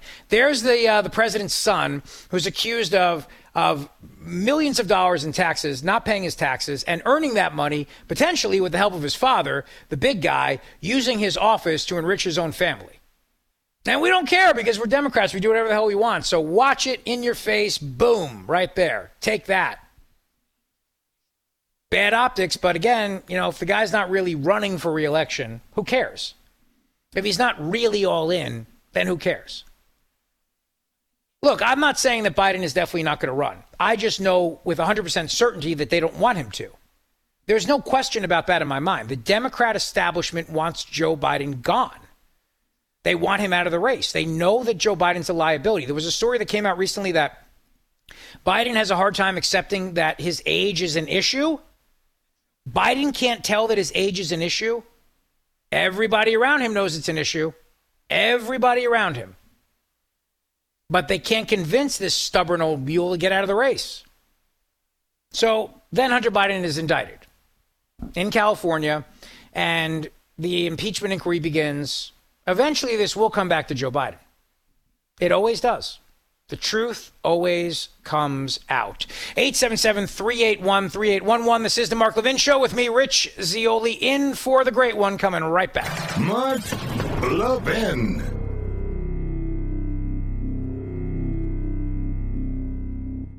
Traveling for the holidays? Pure Talk has you covered because they just added international roaming to over 30 countries. That's right. Whether you're making calls from the Vatican or on a beach in the Bahamas, you're covered. From the steps of Buckingham Palace or your villa in Santorini, you dial away. And here's the best part. There is no rate increase. Pure Talk still saves the average family almost $1,000 a year with plans starting at just 20 bucks a month. And they put you on America's most dependable 5G network, so the coverage is second to none. So don't delay, folks. Switch to Pure Talk, a veteran owned wireless company with simply the best U.S. customer service team. Now with international roaming to over 30 countries. Go to puretalk.com slash Levin. That's puretalk.com slash L-E-V-I-N to make the switch. And you'll save an additional 50% off your first month. That's big. That's puretalk.com slash Levin to start saving on wireless right now. 877 381 3811. Let's go to Dan in Michigan. Dan, you're on the Mark Levin Show with me, Rich, filling in tonight. How are you? Hey, Rich, great show as always. I've been listening daily for over a decade. I just wanted to tell you I purchased a Mark Levin sweatshirt with his picture on it, and you know it says Mark Levin below. And I've been doing my Christmas shopping, and I've been stopped constantly by people in the stores wanting to have con- and and I it was taking me forever in a good way, taking me forever to get through the stores meeting people, but it made me realize how many people, great people out there, Mark Levin really has. That's great to hear. I love it. Where'd you get the sweatshirt? Out of curiosity. Um, off the Mark Levin's swag app. It's, Nice. I'm on the podcast. All right. And That's and, not you. I All just- right. Well, make sure you go to Mark Levin's uh, actual site and get the book, by the way, the signed copy of uh, Democrat Party Hates America. It makes a great gift. Dan, thank you for the call and for your support of the show. We appreciate it very, very much. Joe is in Oregon. Joe, you're on the Mark Levin Show. Hey, Go ahead, thanks Joe. for taking my call. Yeah. Uh, I wanted to discuss the reason uh, with the, the enforcement of the immigration laws and all the liberals crying about it's unconstitutional, it's unconstitutional. Well, the U.S. Constitution is the U.S. Constitution, not the world's Constitution. Right. Does not apply to people who are not citizens. So, what does that have to do with enforcing the border from people that are not citizens? Yeah, you're correct about that point, Joe. Thank you, and have a Merry Christmas. Uh, well, here's here's the thing, and this is this is the key. The, the, the left always wants to destroy the Constitution. The Constitution is the guardrails. It it controls them. It controls the angry mob. It's why we don't have mob justice in this country. They always want to sign on to these global accords. You notice that? Whether it's the Paris Climate Accords or the UN COVID pandemic accords, and all these accords mean the country has to sacrifice its sovereignty. You have to give up our own sovereignty for, for the greater good of the world. And the left loves this. That's what they wind up doing. But you have a lot of very kooky nations out there. And you have a lot of tyrants who would love to take away freedom. I mean, what you saw with the pandemic in this country, think of that on a global stage. When you've got them thinking of putting in this this world order to control every country in terms of lockdowns and and schools and, and, and vaccines, that's very dangerous. But ultimately, the goal is whether it's climate, whether it's pandemics, whatever it is, it is to have a global agreement on all these things because the left hates our Constitution and they hate national sovereignty. They hate the United States of America. Democrat Party hates America. Bottom line. Hour number three of the Mark Levin Show coming up straight ahead. Don't go away. In today's digital age, where cyber threats loom larger than ever, safeguarding your personal information is paramount. So why is Congress considering a law that could put your credit card data at greater risk of being hacked and exposed to foreign networks? This Durbin Marshall credit card bill could jeopardize your financial data, make it more susceptible to cyber intrusions. It's a controversial bill that proposes a shift in billions of dollars worth of consumer transactions to payment networks that lack the robust security measures consumers rely on. Who could possibly want that? Well, the answer woke corporate megastores seeking to inflate their multi billion dollar profit margins. The Durbin Marshall credit card bill will undermine our safe and convenient payment systems and endanger your data security. It's time to take a stand. Visit electronicpaymentscoalition.org. Make your voice heard. Tell your senators to oppose the radical Durbin Marshall credit card bill, paid for by the Electronic Payments Coalition. He's here. Now, broadcasting from, from the underground command post, deep in the bowels of a hidden bunker, somewhere under the brick and steel of a nondescript building, we've once again made contact with our leader, Mark Levin.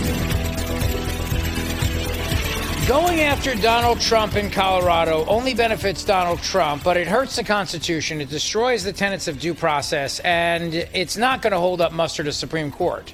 But that's not going to stop other blue states from doing the exact same thing. You watch. Welcome to the Mark Levin Show, hour number three. Great one is off tonight. It's me, Rich Zeoli, from Mark's hometown of Philadelphia, where I do the afternoon drive show on Talk Radio 1210 WPHT. Great to be with you, my fellow Levinites, as we get ready for Christmas. Only five days away. Hard to believe, right? So you uh, you you deprive somebody of their liberty to run for president of the United States based on the state of Colorado determining that it has the authority to interpret the United States Constitution and particularly the 14th Amendment Section 3. So the state decides we're going to interpret the United States Constitution, even though that's typically left to the Supreme Court, but we're going to do it ourselves, even though we're supposed to be Colorado and we're supposed to interpret Colorado's Constitution and see how the laws of Colorado are applicable based on the Colorado Constitution, blah, blah, blah. But they're going to do that themselves. And then they're going to say, we are going to hold Trump accountable based on a sham, quote unquote, trial they had at the district court level, where the judge in that case said, yeah, Trump's an insurrectionist, but it doesn't matter because under the third section of 14th Amendment, he doesn't he's not disqualified. It doesn't apply to presidents. So but the Colorado Supreme Court's going to come around and say, well, the judge was right. He's an insurrectionist, but wrong on her point that the 14th Amendment, Section 3, does not apply to presidents. It does. We've decided it does, and we're the Colorado Supreme Court, and we get to interpret the United States Constitution now. And at no point in this entire meandering, rambling opinion that the court issued, did they confront the fact that Donald Trump was acquitted by the Senate? Let's not lose sight of that fact for a moment, shall we? Let's not lose sight of that. Trump gets impeached after January 6th, and the House of Representatives say, We charge you with insurrection against the United States of America. Trump goes on a trial in the United States Senate He's there in absentia. He's not actually there, but you know they do a trial, and um, he's acquitted. So what about double jeopardy? I know it doesn't actually apply because impeachment is not typically a criminal matter; it's really a political matter. But the tenets, the philosophy, the spirit behind double jeopardy could certainly apply if you wanted it to. But that's the thing; they don't want the spirit of double jeopardy or the insistence on actual due process or any of those things to actually matter. They just want to keep him off the ballot. And it doesn't matter if they sacrifice due process. It doesn't matter if they subject the country to a long legal fight. It doesn't matter to them. They don't care. They just have to keep him off the ballot. But let's not lose sight of the fact that if you're going to use precedent, the only precedent in this entire matter is Trump's acquittal in the United States Senate. That's it. It's the, only, the one and only time he's ever had to face the music for January 6th. So then in D.C. now, the special prosecutor, Jack Smith, has all these charges against Trump, but nothing about giving aid and comfort to those who are committing a rebellion against the United States of America or for leading or taking part in an insurrection. He doesn't even charge him with inciting an insurrection. He's basically charging him with denying an election. All right. Which I think is also covered by freedom of speech, but what do I know, right? In the court's opinion, they say that Trump's rhetoric on January 6th led to the insurrection. Now, let's think about that for a moment. Here you have a president of the United States saying things, so using words, using hyperbolic speech. We're going to march down the Capitol peacefully. We got to fight like hell because if we don't fight like hell, we don't have a country anymore. Fight like hell. Now, that phrase is used all the time.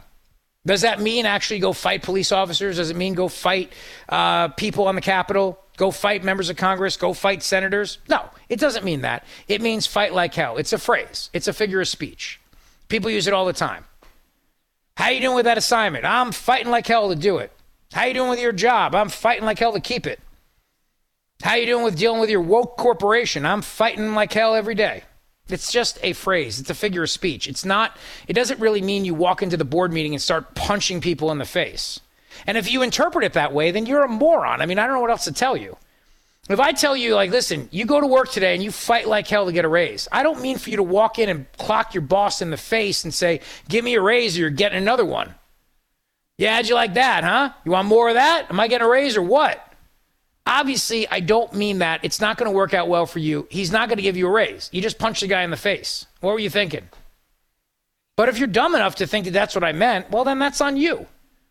You can't call me later and say, You incited me to punch my boss in the face. What are you talking about? Well, you told me to go fight like hell for a raise. Yeah, I did. I didn't mean to physically assault your boss. Oh. Well, what do you mean by fight like hell? I don't know. It's a figure of speech. I just go in there and you know go for the gold. I, I don't know. It's just a it's a saying. But that's basically what they're using for Trump. That he said that, and then certain people took it upon themselves to smash windows and fight with cops or whatever else they're accused of doing, and that that's on him for saying those things. So now we're going to go into an age where politicians have to watch their speech Because if somebody interprets what they're saying and does something bad, the politician can be held accountable.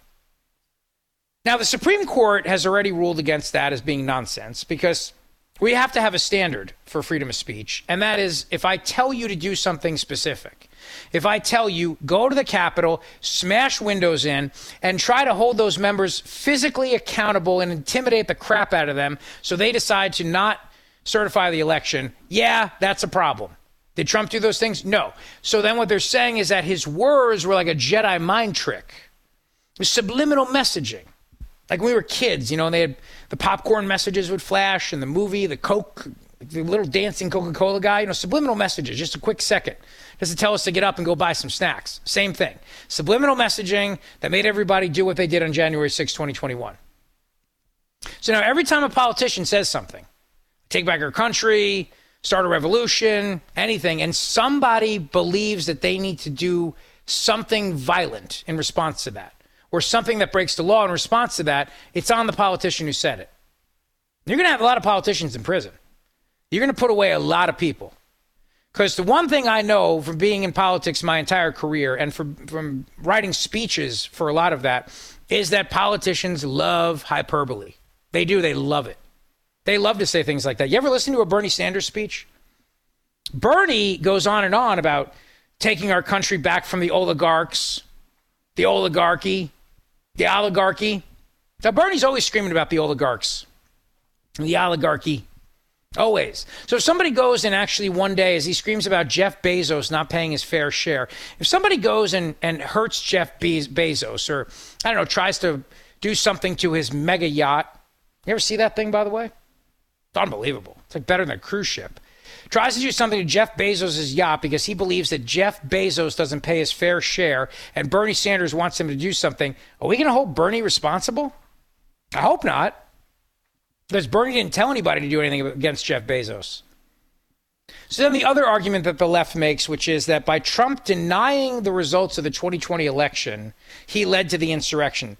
So my question is if anybody in Georgia had rioted would Stacey Abrams be facing prison time for denying that she lost the governor's race twice? For refusing to concede for a couple years? For going out there and saying that the election was stolen from her? Every politician who goes out there and says the election was stolen from them, should they all go to jail too? Because they're they're not agreeing to the truth as the government sees it, or do you have a right to say that I I, I got it was you know it was stolen from me? What about in sports? You know, if there's a bad play call, and you say that the ref called that wrong and the team should have won instead of losing, should should that sports announcer go to jail because he he's denying the call of the refs or the athlete who comes out and does the press conference after the coach and says we got robbed? You know, we got robbed. That was not a personal foul. That cost us the game. That ref should be held accountable. Does that coach get locked up? I mean, how far are we going to take this here? Where we deny the results of things and that becomes a federal crime? Or we use hyperbolic speech and somebody does something and then we hold the speaker accountable, even though the speaker was not specific in anything he said. How far are we going to go? You know, when Joe Biden said that social media was killing people, he accused Facebook of killing people during COVID because Facebook was allowing comments on the vaccine at the time that said the vaccine wasn't wasn't stopping transmission or might have side effects or shouldn't be given to kids or whatever. And I remember the day Joe Biden came out and said Facebook is killing people. Now my question is if somebody had done something to hurt little Mark Zuckerberg, would they hold Joe Biden accountable for that? I mean, you, you, you just said Facebook's killing people. This person thinks he's a, he's a vigilante. This guy thinks he's Batman going to stop Mark Zuckerberg from killing people. That's on you, old man. That's on you. It's ridiculous. And then Colorado goes a step further. They decide Trump's guilt without a trial, without due process, without witnesses, without uh, di- disclosure of any kind. They just decide his guilt, and then they assign the punishment to him. They assign the punishment as being that he can't be on the ballot. They take it upon themselves to not only be judge, jury, but also executioner at the same time. They decide the crime, which is an insurrection, they hold a trial in their minds, I guess, and they decide his guilt, and then they, they issue the sentence that he can't be on the ballot. They have the authority to do none of these things. If Donald Trump was, in fact, involved in an insurrection, or if he incited an insurrection, or if he gave aid and comfort to those who were committing an insurrection, well, all of those, all of those would be federal offenses. They'd all be federal crimes. So, how does the state of Colorado have the authority to adjudicate federal crimes, to prosecute federal crimes? When, when did that become a thing where states now start enforcing federal law? And if that's the case, then I guess we're okay with what with Texas, right? See, it's so funny. Just yesterday, I heard the White House screaming about how Texas cannot enforce federal immigration law. States can't enforce federal laws. So Texas passing a state law saying that they're going to have the, the, Texas Rangers go out there and arrest people who cross into Texas illegally. That's a violation. They can't do that. States can't enforce federal law, and immigration is only a federal law, period. I heard that lecture yesterday. But now Colorado can enforce federal uh, insurrection laws. They can enforce that. They can hand out punishments and they can uh, do little uh, trials in their mind when it comes to federal insurrection law. So it's once again the left wanting it every single way they want it. When it comes to immigration, states can't do a damn thing about it. When it comes to insurrections, all the states can be judge, jury, and executioner, even though it's a federal offense, even though it'll be handled under U.S. code, even though it already was handled by the United States Congress during the impeachment of Donald Trump after January 6th. 877 381 3811. 877 381 3811. It's the Mark Levin Show with me, Rich Zeoli, in for the great one, coming right back. Mark Levin.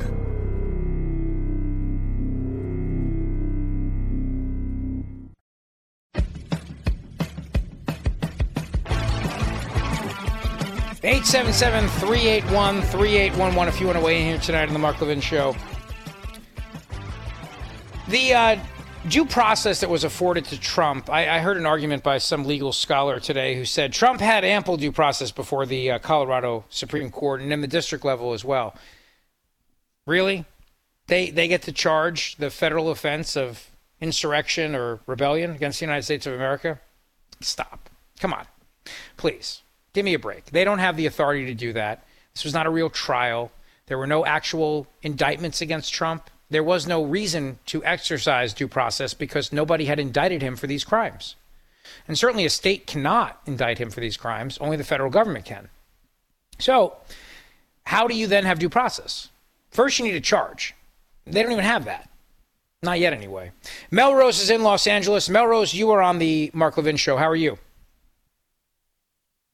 Oh, boy, what a thrill to be talking to you, Rich I've heard about you for months from my friend Chris from New Jersey. He's a big fan of yours in Philadelphia.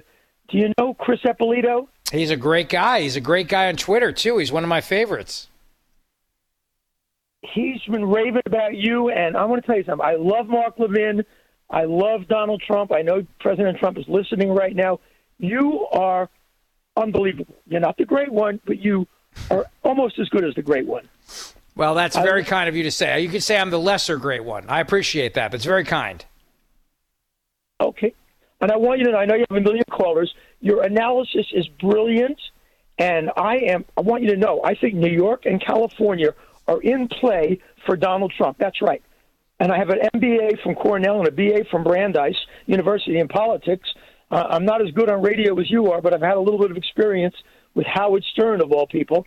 And you are fantastic.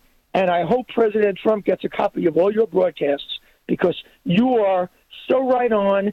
You make up for all the morons, the New York Times and the LA Times. And God bless you, Rich Zeoli, and God bless Chris Eppolito. Melrose, you just made my night, and, and you gave me a great Christmas present. So thank you, my friend. The check is in the mail, and I really appreciate that. It's very kind of you. Very kind indeed. Well, I told you, Mark's my radio mentor. So I got into this business because of him, and – I have learned a lot from him. I don't try to copy him, never. I do not. I won't do that because I think that that's just wrong. It's like uh, if I did that, I'd be the president of Harvard. I would never do that. I don't like plagiarizing. I don't like people that steal. People steal from me all the time. So I know how frustrating that is for Mark. But in terms of trying to break things down into a constitutional understanding of things, I don't think there's anyone better than Mark Levin at that. In the history of radio, I don't think there's anyone better than that. But it's something that I try to do my best. He's a constitutional scholar. I am not. I'm not even an attorney. But there's no one better than Mark when it comes to that. But I, I think it's important to try to apply it in the context of that. It it is incredibly important for the republic. And there's nothing about the Colorado decision that is remotely constitutional because at the forefront of everything, I look at the Bill of Rights as your protection from your government. You know, it's it's it's your inalienable rights codified into easy to understand language to protect you from your government. And I think the biggest thing about that is that they all kind of, it's a symphony. You know, all the amendments, it's a symphony of, of, of your protection, of your liberty from your government, particularly if you're accused of a crime. Particularly, you're afforded all these protections if the government is trying to accuse you of a crime, starting from the fact that they can't put troops in your home, could be intimidating to you. They can't deprive you of your free speech rights. They can't disarm you. And they, they also uh, have to get a warrant, a very specific warrant, if they want to try to find evidence on you. And then, of course, your right to say nothing, your right to a trial by a jury of your peers. I mean, there's so many protections you have from your government because the founders were acutely aware of just how much power the government has. And they have a lot more power than all of us unlimited time and unlimited resources. That's why due process is such a hallmark of the republic. And without it, we are not a republic. We are a tyrannical country. That's why there is no due process in tyrannical regimes, period. It's the Mark Levin Show coming right back.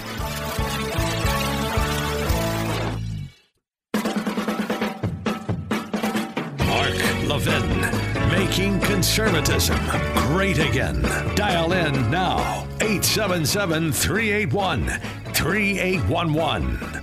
Yes, indeed. 877 381 3811. What a joy to be with you tonight on The Mark Levin Show. It's me, Rich Zeoli from Mark's hometown of Philadelphia. You can follow me on Twitter, by the way, at Rich Zeoli, R I C H Z E O L I. I do the afternoon drive show on Talk Radio 1210 WPHT in Philadelphia. And by the way, a local story, but national in its implications for you. So, you know how uh, I mentioned earlier that Pennsylvania Senator John Fetterman, I call him Fetter Person because I don't like to bring gender into it. You know what I mean? So I call him John Fetter Person. But John Fetterman, uh, he came out and he's uh, taking the side of Israel. He said we have to do something about the border because every day we have the, a city the equivalent of Pittsburgh coming in. He also said we have to save U.S. steel from being purchased by a foreign company. It's a national security issue. We have to stop China from buying all our farmland. He accused TikTok of poisoning the minds of American youths with their anti Israel rhetoric. I know it doesn't sound like a Democrat, right? The governor of Pennsylvania, Josh Shapiro, is another guy with major national ambitions. He's very smart, smart guy. Josh Shapiro is already on the national map because when they had that explosion on Route 95 in Philadelphia, he was down there and declaring that this would be fixed. And a lot of hardworking men and women got it done.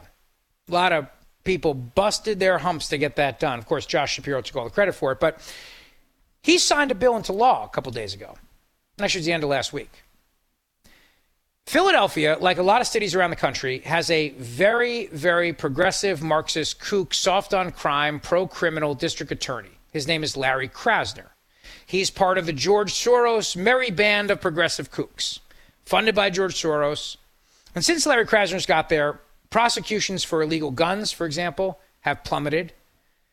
The the revivism, I can't say that word, you know, the return rate of criminals back on the streets. Sometimes you have a problem with the word. What are you going to do? Uh, has, has soared. I mean, I talk to cops in Philadelphia all the time about this, and they tell me that neighbors are afraid to call the police when bad guys are on the streets in their neighborhood. They used to, but now they're afraid because they know those guys to be back on the streets the next day. Cops will come down and get them, but they're going to be back on the streets. Krasner, like other Marxists, believes that capitalism is the problem and the criminals are victims of the capitalist system. And so, how do you really punish victims? Well, Josh Shapiro and the Democrat led legislature in Pennsylvania passed a law, the governor signed it, that essentially strips Larry Krasner of some of his power. Now, not all of his power.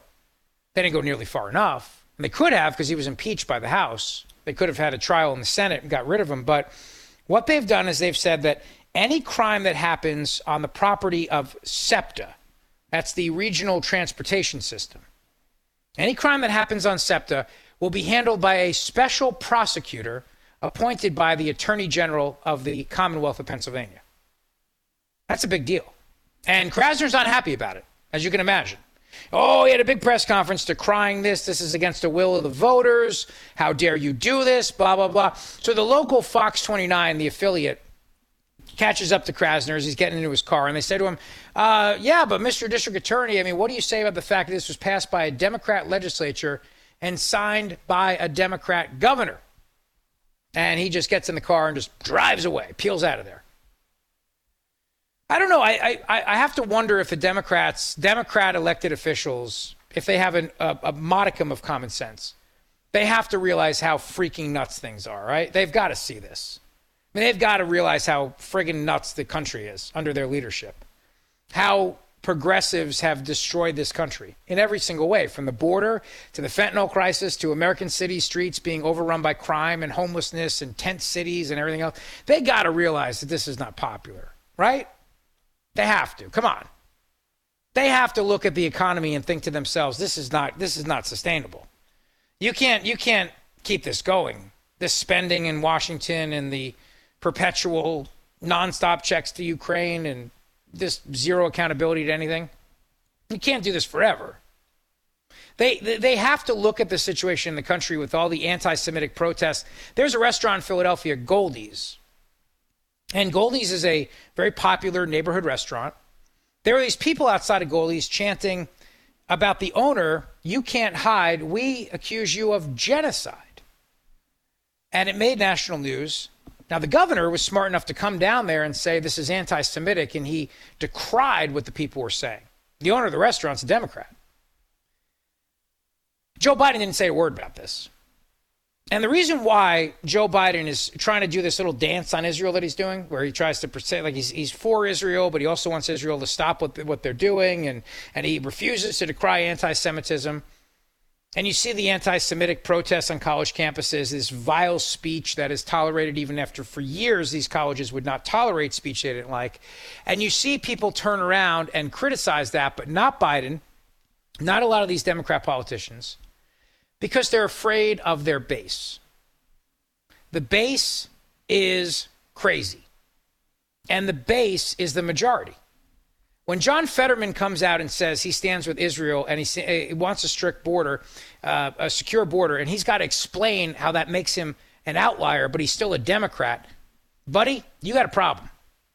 When the governor of Pennsylvania has to sign a law that strips the district attorney of one of the most consequential cities in America, Philadelphia, of some of his power because that district attorney refuses to actually prosecute criminals, buddy, you got a problem. Your party has a problem. When you have the governor of Pennsylvania has to come down and decry anti Semitism because crazy people are yelling, uh, accusing the owner of the restaurant of genocide because he's Jewish and the governor has to decry that as anti Semitic, those are your voters, man. Those people are not voting Trump. All those crazy people, and I know this because they were all wearing masks, they're out on the street screaming anti Semitic speech, and they're all wearing masks because COVID, obviously, right? These are your people. These are your people. So it's nice to have you come to the party. It's like a die-hard welcome to the party, pal moment, you know? Welcome to the party, pal. But we've been telling you this for years. Your party is freaking insane. You don't have this kind of extremism on the right. You just don't. The Republican Party doesn't have it. I know that the media would like you to think that, but it's just not there. I'm not saying there aren't whack jobs in the Republican Party. It's a big country. It's a big party. It's a lot of people. Of course there are. But you don't see it in the same way. And certainly the policies are not leading to this kind of destruction of America. We turn on the TV and see 15,000 people crossing the border a freaking day. You know? And you turn on the TV and you see cities overrun by crime, fentanyl. You got homeless populations. You got tents on the street. You got people shoveling poop so that the, you know, the the the, the guy from China doesn't see it. Xi Jinping, you know.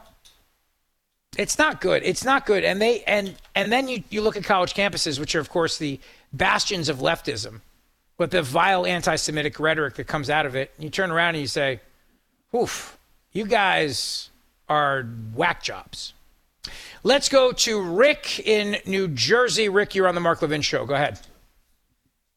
I don't want anybody to forget that RFK Jr. called for putting climate change deniers, that's me because I know climate science, uh, called for putting us in jail. Did he really? Hello? Yes. Yeah. He said we should have three hots and a cot. Hmm. Well, Rick, like I said, people should be very, very leery of him on uh, many of his positions, particularly climate. So thank you for clarifying that. I appreciate it. Merry Christmas. Thanks for listening to the Mark Levin Show. Yeah, it's uh, the whole climate denialism thing. That's another. It's another big area of disinformation where you're not allowed to argue anything that doesn't follow what the intelligentsia says on the issue. You know, there's lots of different reasons why the climate could be changing. Lots of reasons. And there is actual debate within the scientific community on this, but they're afraid to say anything because you know what happens? If they contradict the narrative that it's all man made global warming, they'll lose their funding.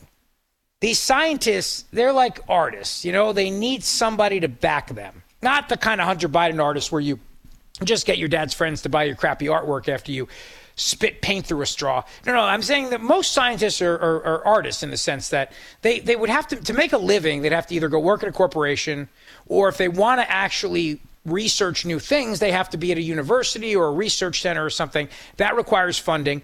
And in order for them to keep their funding, they have to say what the intelligentsia wants them to say. So if you have a scientist who believes, for example, that perhaps maybe the climate is changing and the uh, temperatures are rising because of volcanic activity, which is a legitimate question, they can't even ask the question. Because to do so, to suggest that underwater volcanoes might be leading to the temperature of the Earth rising, to do that destroys the narrative that it's all people driving SUVs. So they'll lose their funding and they'll be canceled. If you have a scientist who suggests, well, maybe climate change is because of the sun, maybe solar spots and solar flares or anything like that, that could be a cyclical thing. Nope, you can't say, you cannot say it. The only thing you're allowed to say is that it's fossil fuels, man-made fossil fuels, and shut down oil and natural gas and zip it. Zip it. If you don't agree, zip it, or you lose your money. And money's a powerful motivator. So these scientists all play the game. And it's very frustrating. I mean, you think about the power they have, you think about the power Big Pharma has too. Big Pharma can shut somebody down in a heartbeat. If you come out and you stand up to Pfizer or Moderna and you question them, like the, the, the Surgeon General in Florida has done, like the Attorney General in Texas has done, and good for them for doing so, you can be shut down very quickly. You don't have that kind of power behind you and you question them, there's a lot of money behind this stuff. So, a big part of the reason why there's so much happening in the area of disinformation is because there's money attached to it. Bottom line. Uh, let's see here. Let's go to Jim in Florida. Jim, you're on the Mark Levin show. Go ahead. Oh, geez. good evening, Rich. You know, I tell you, there's so many subjects here, and you're right. You know, the American people are are pretty smart, but you know, the the bottom the bottom line is, and it goes much broader than this. What we have here is you got to look at what Biden had done when he got office. He opened up the border. He cut the pipeline. Uh, you know, all that started coming out about his, um, you know, about all the money that he was coming in.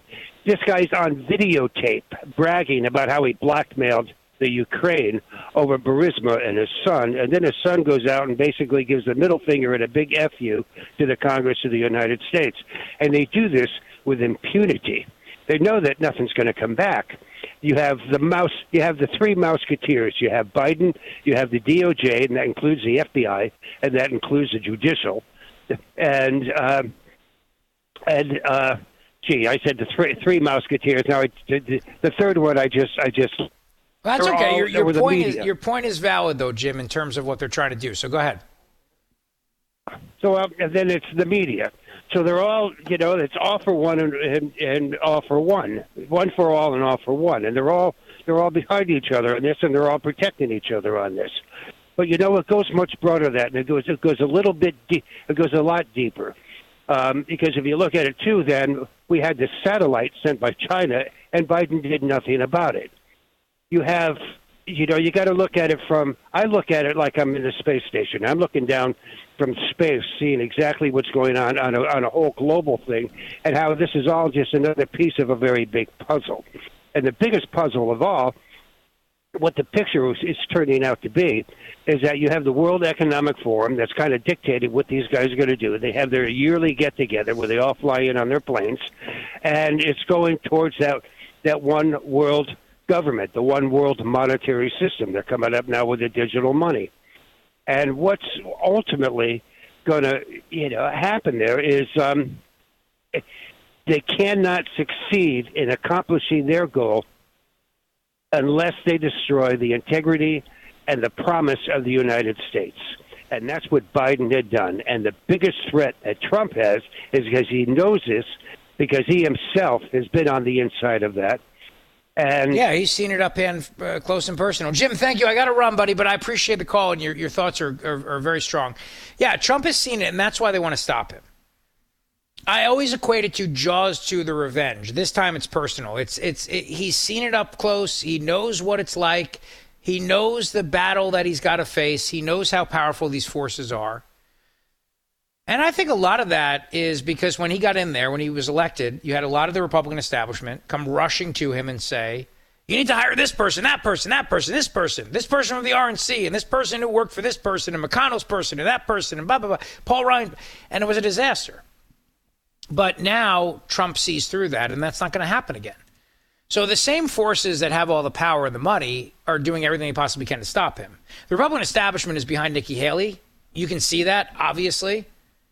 And the Republican establishment would rather have a Democrat for another four years than Donald Trump. Because the establishment can make more money with a Democrat in office than him in office because the swamp will be drained and that cuts into their bottom line. Bottom line. All right, Mark Levin Show, our final segment straight ahead. Do not miss it. Go, don't go away. Mark Levin.